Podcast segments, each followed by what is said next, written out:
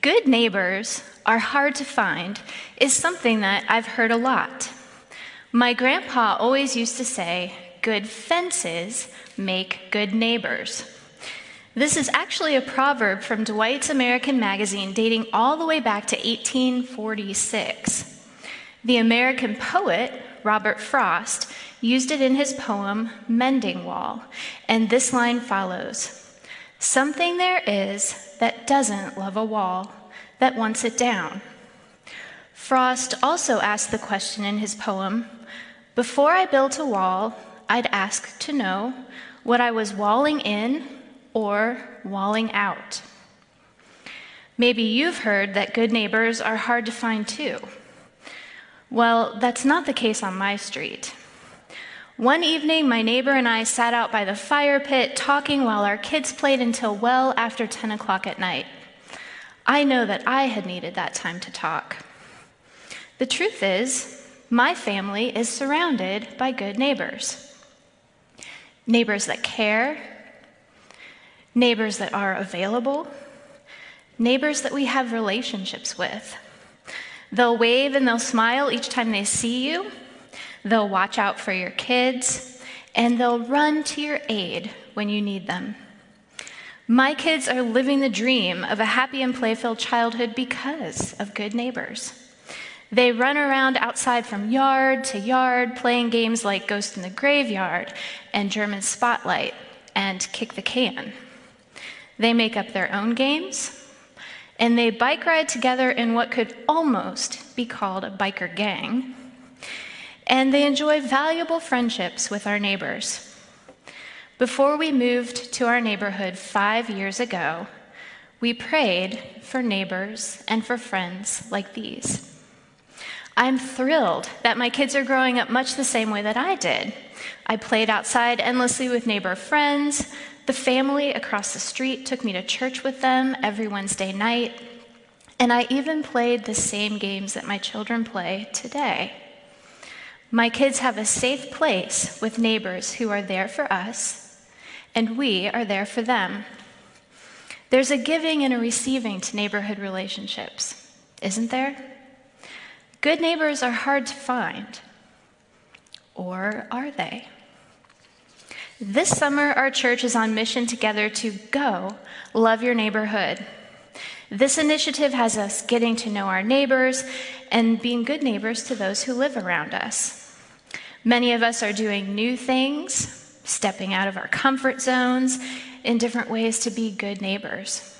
From neighborhood VBS parties to an adult cooking class to learn how to make amazing Asian food, books and bites, and many other neighboring endeavors, we are loving our neighbors.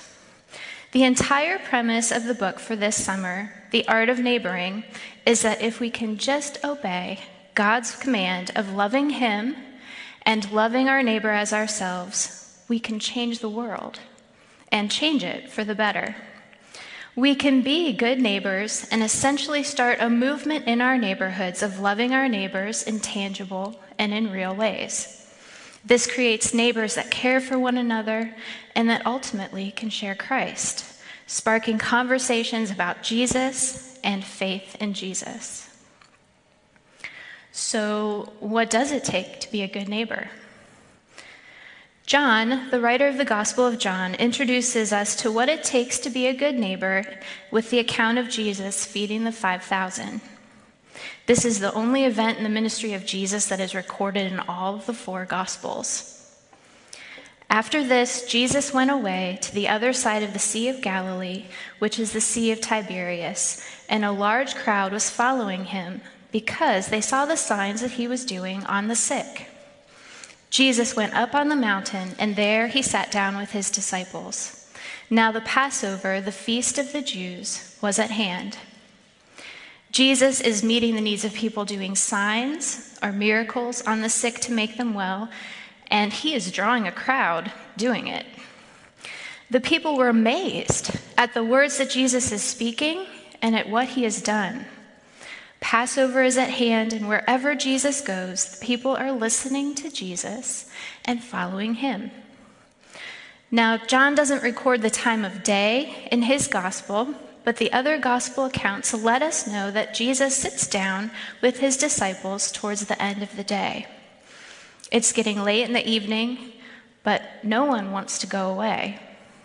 They all want to stay and listen to Jesus and to see what he is going to do. Have you ever been somewhere or with someone and you didn't want to leave? And the time just flew by? And you were so wrapped up in what was happening, you didn't want to miss what would happen next. While I was serving in Kenya with Wycliffe Bible translators, I was invited to sit in on a translation checking session with the Congolese translation team. This was for the Logo New Testament, and I was absolutely thrilled, like beyond excited. That morning, I got up and I walked the mile and a half to where the team would be meeting.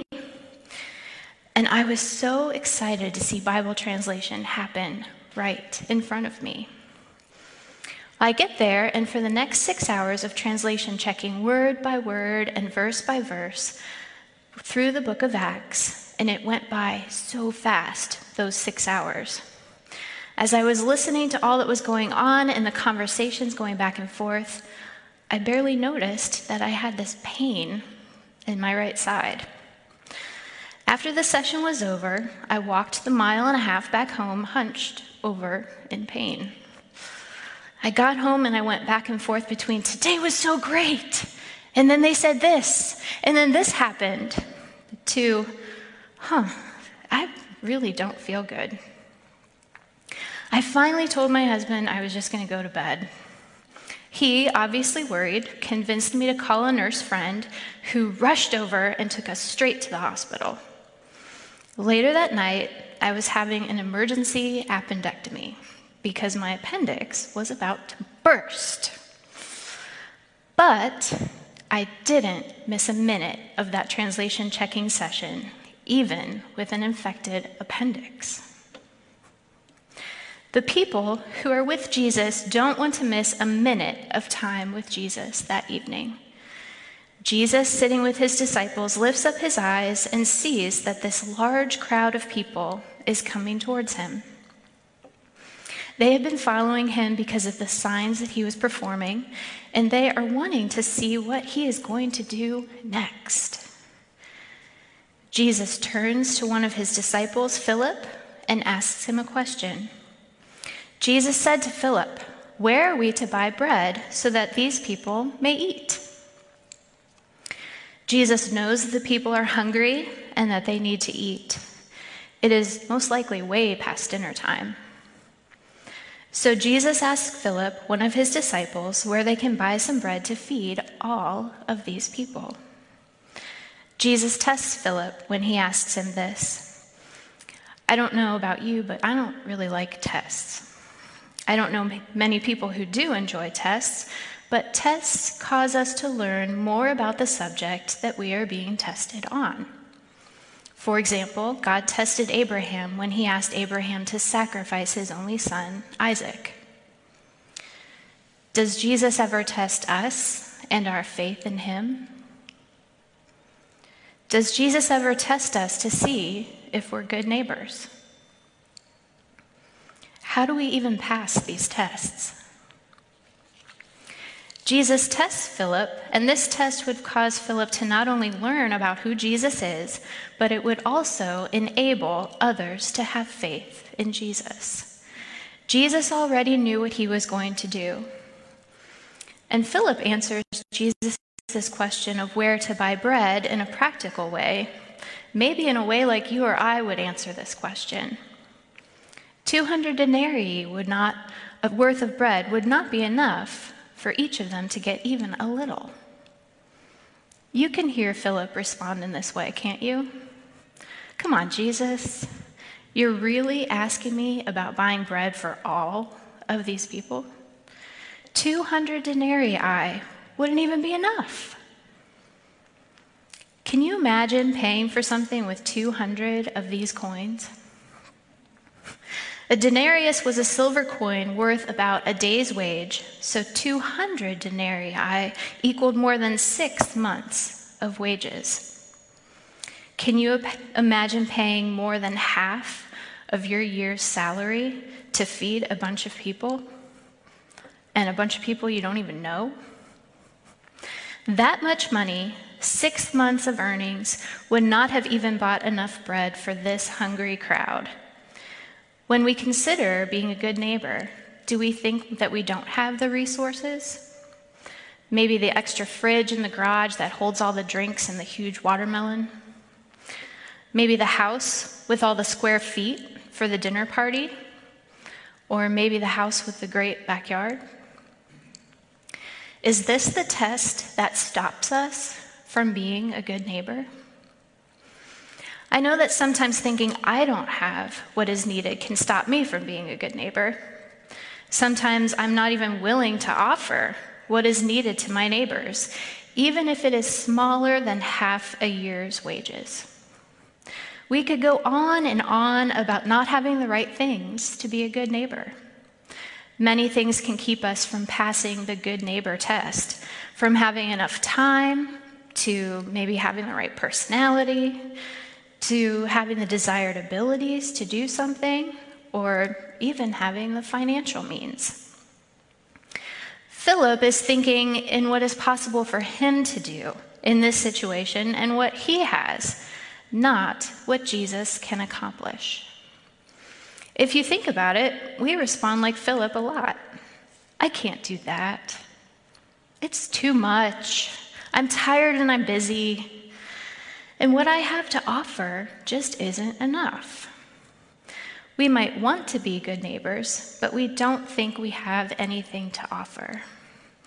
Or that what we have to offer is too small. Andrew, another one of Jesus' disciples, speaks up. One of his disciples, Andrew, Simon Peter's brother, said to him, There is a boy here who has five barley loaves and two fish, but what are they for so many?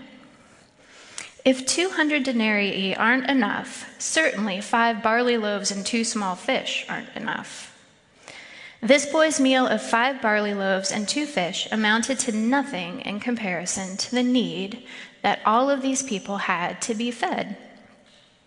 Barley loaves were a poor man's meal, inexpensive and small. They probably looked more like small round cakes, and the fish were most likely equally small. The boy's meal is offered nonetheless. Good neighbors offer what they have. Good neighbors offer what they have even when the offering seems small.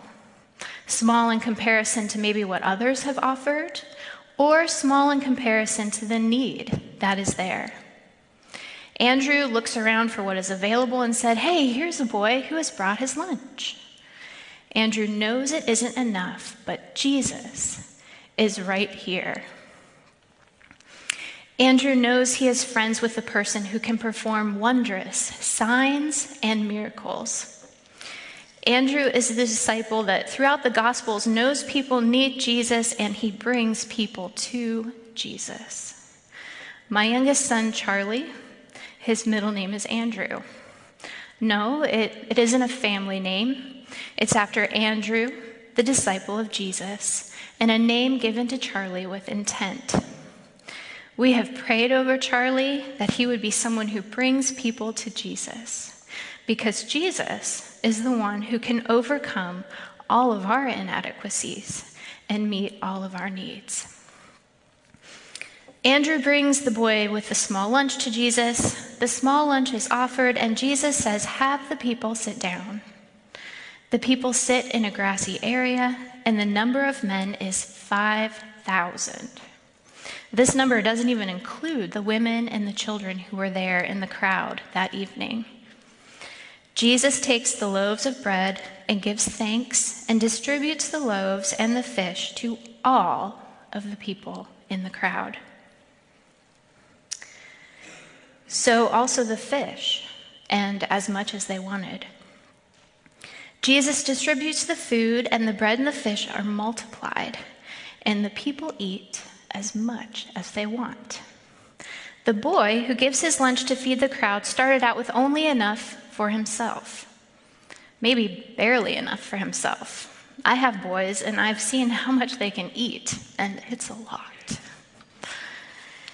Jesus performs the miracle of feeding more than 5,000 people from only this small meal of five barley loaves and two small fish. Much from little, because of Jesus. How much could Jesus do through us if we offer him what we have, even when we think it isn't enough? The art of neighboring says it like this It doesn't take a superhero to be a great neighbor. We all wish we were a bit more of something smarter, funnier, wealthier. Often we have a hard time recognizing what we do have to offer. When it comes to neighboring, it's important to figure out how we can make a difference in the lives of our neighbors.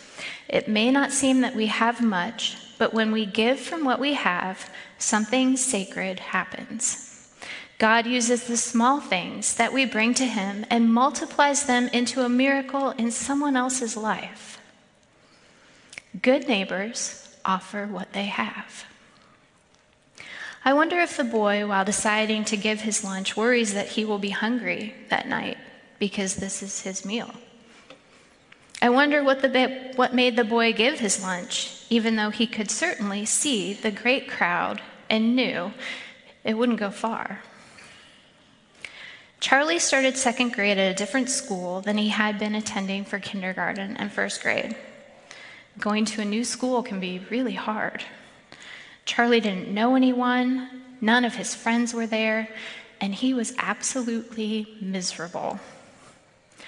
The one redeeming factor being at a different school that year was a little girl that he sat beside named Quinn. One day, Quinn was sitting on a bench outside talking to a teacher during recess, but not playing with anyone. Charlie and another student went to ask Quinn to play. Charlie started talking with Quinn in class. He helped her when she needed it. He picked up her dropped pencils. Charlie even learned some sign language to talk with Quinn. You see, Quinn is mute. Quinn was the one that made Charlie's school year that year. Her friendship was what got him through a difficult time.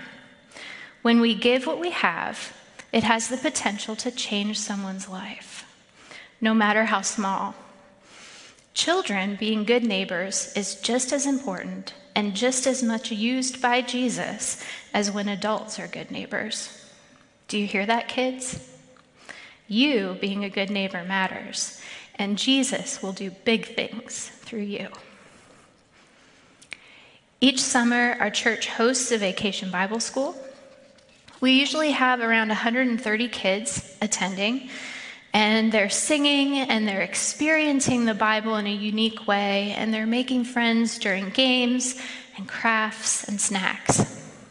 Our church family reaches out in a huge, huge combined effort during VBS to share Jesus.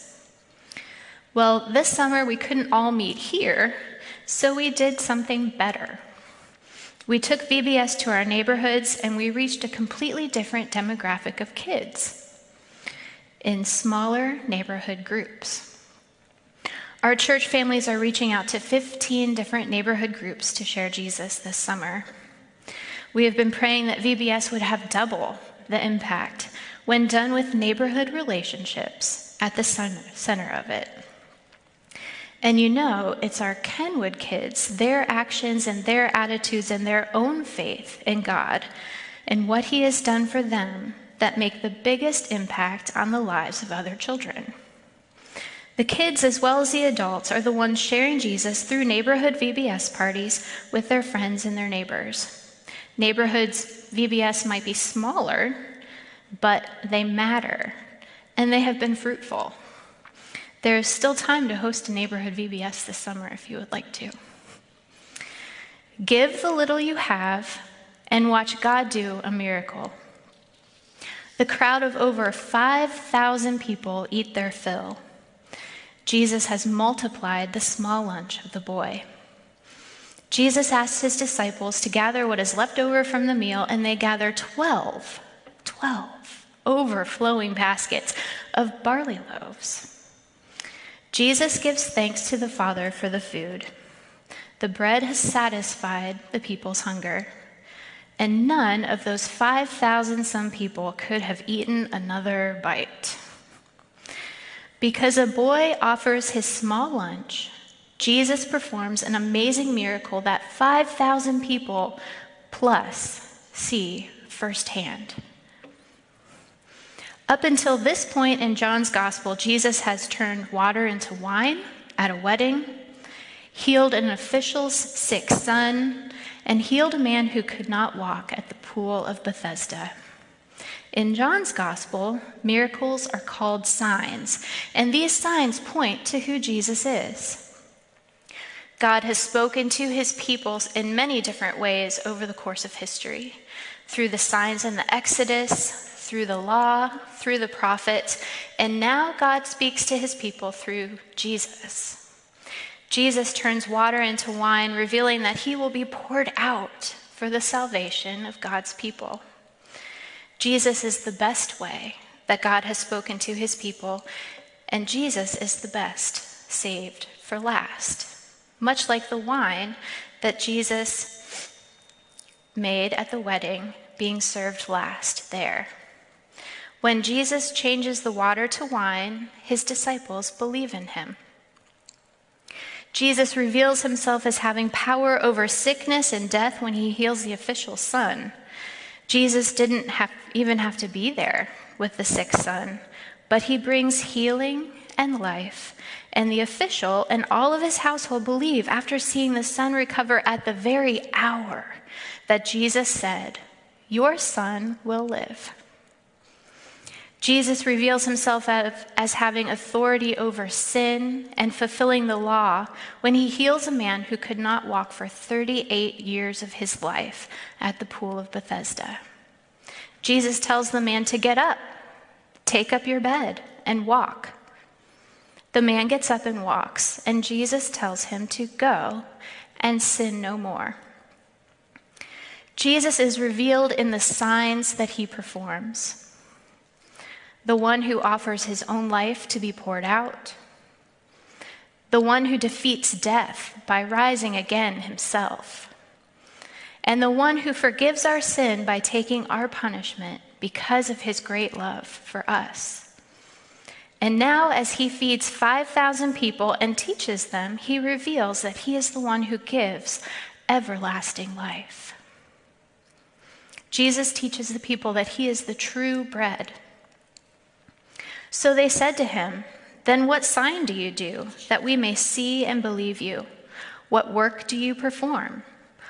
Our fathers ate the manna in the wilderness, and it is written, He gave them bread from heaven to eat. Jesus said to them, Truly, truly, I say to you, it was not Moses who gave you the bread from heaven, but my Father gives you the true bread from heaven.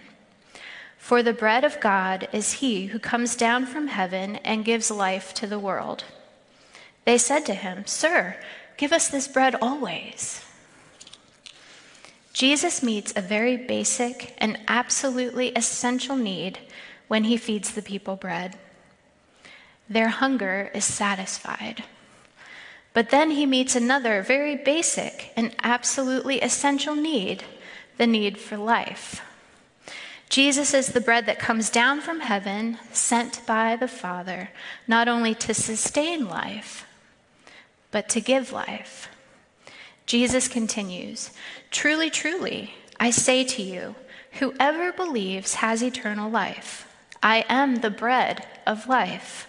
Your fathers ate the manna in the wilderness and they died.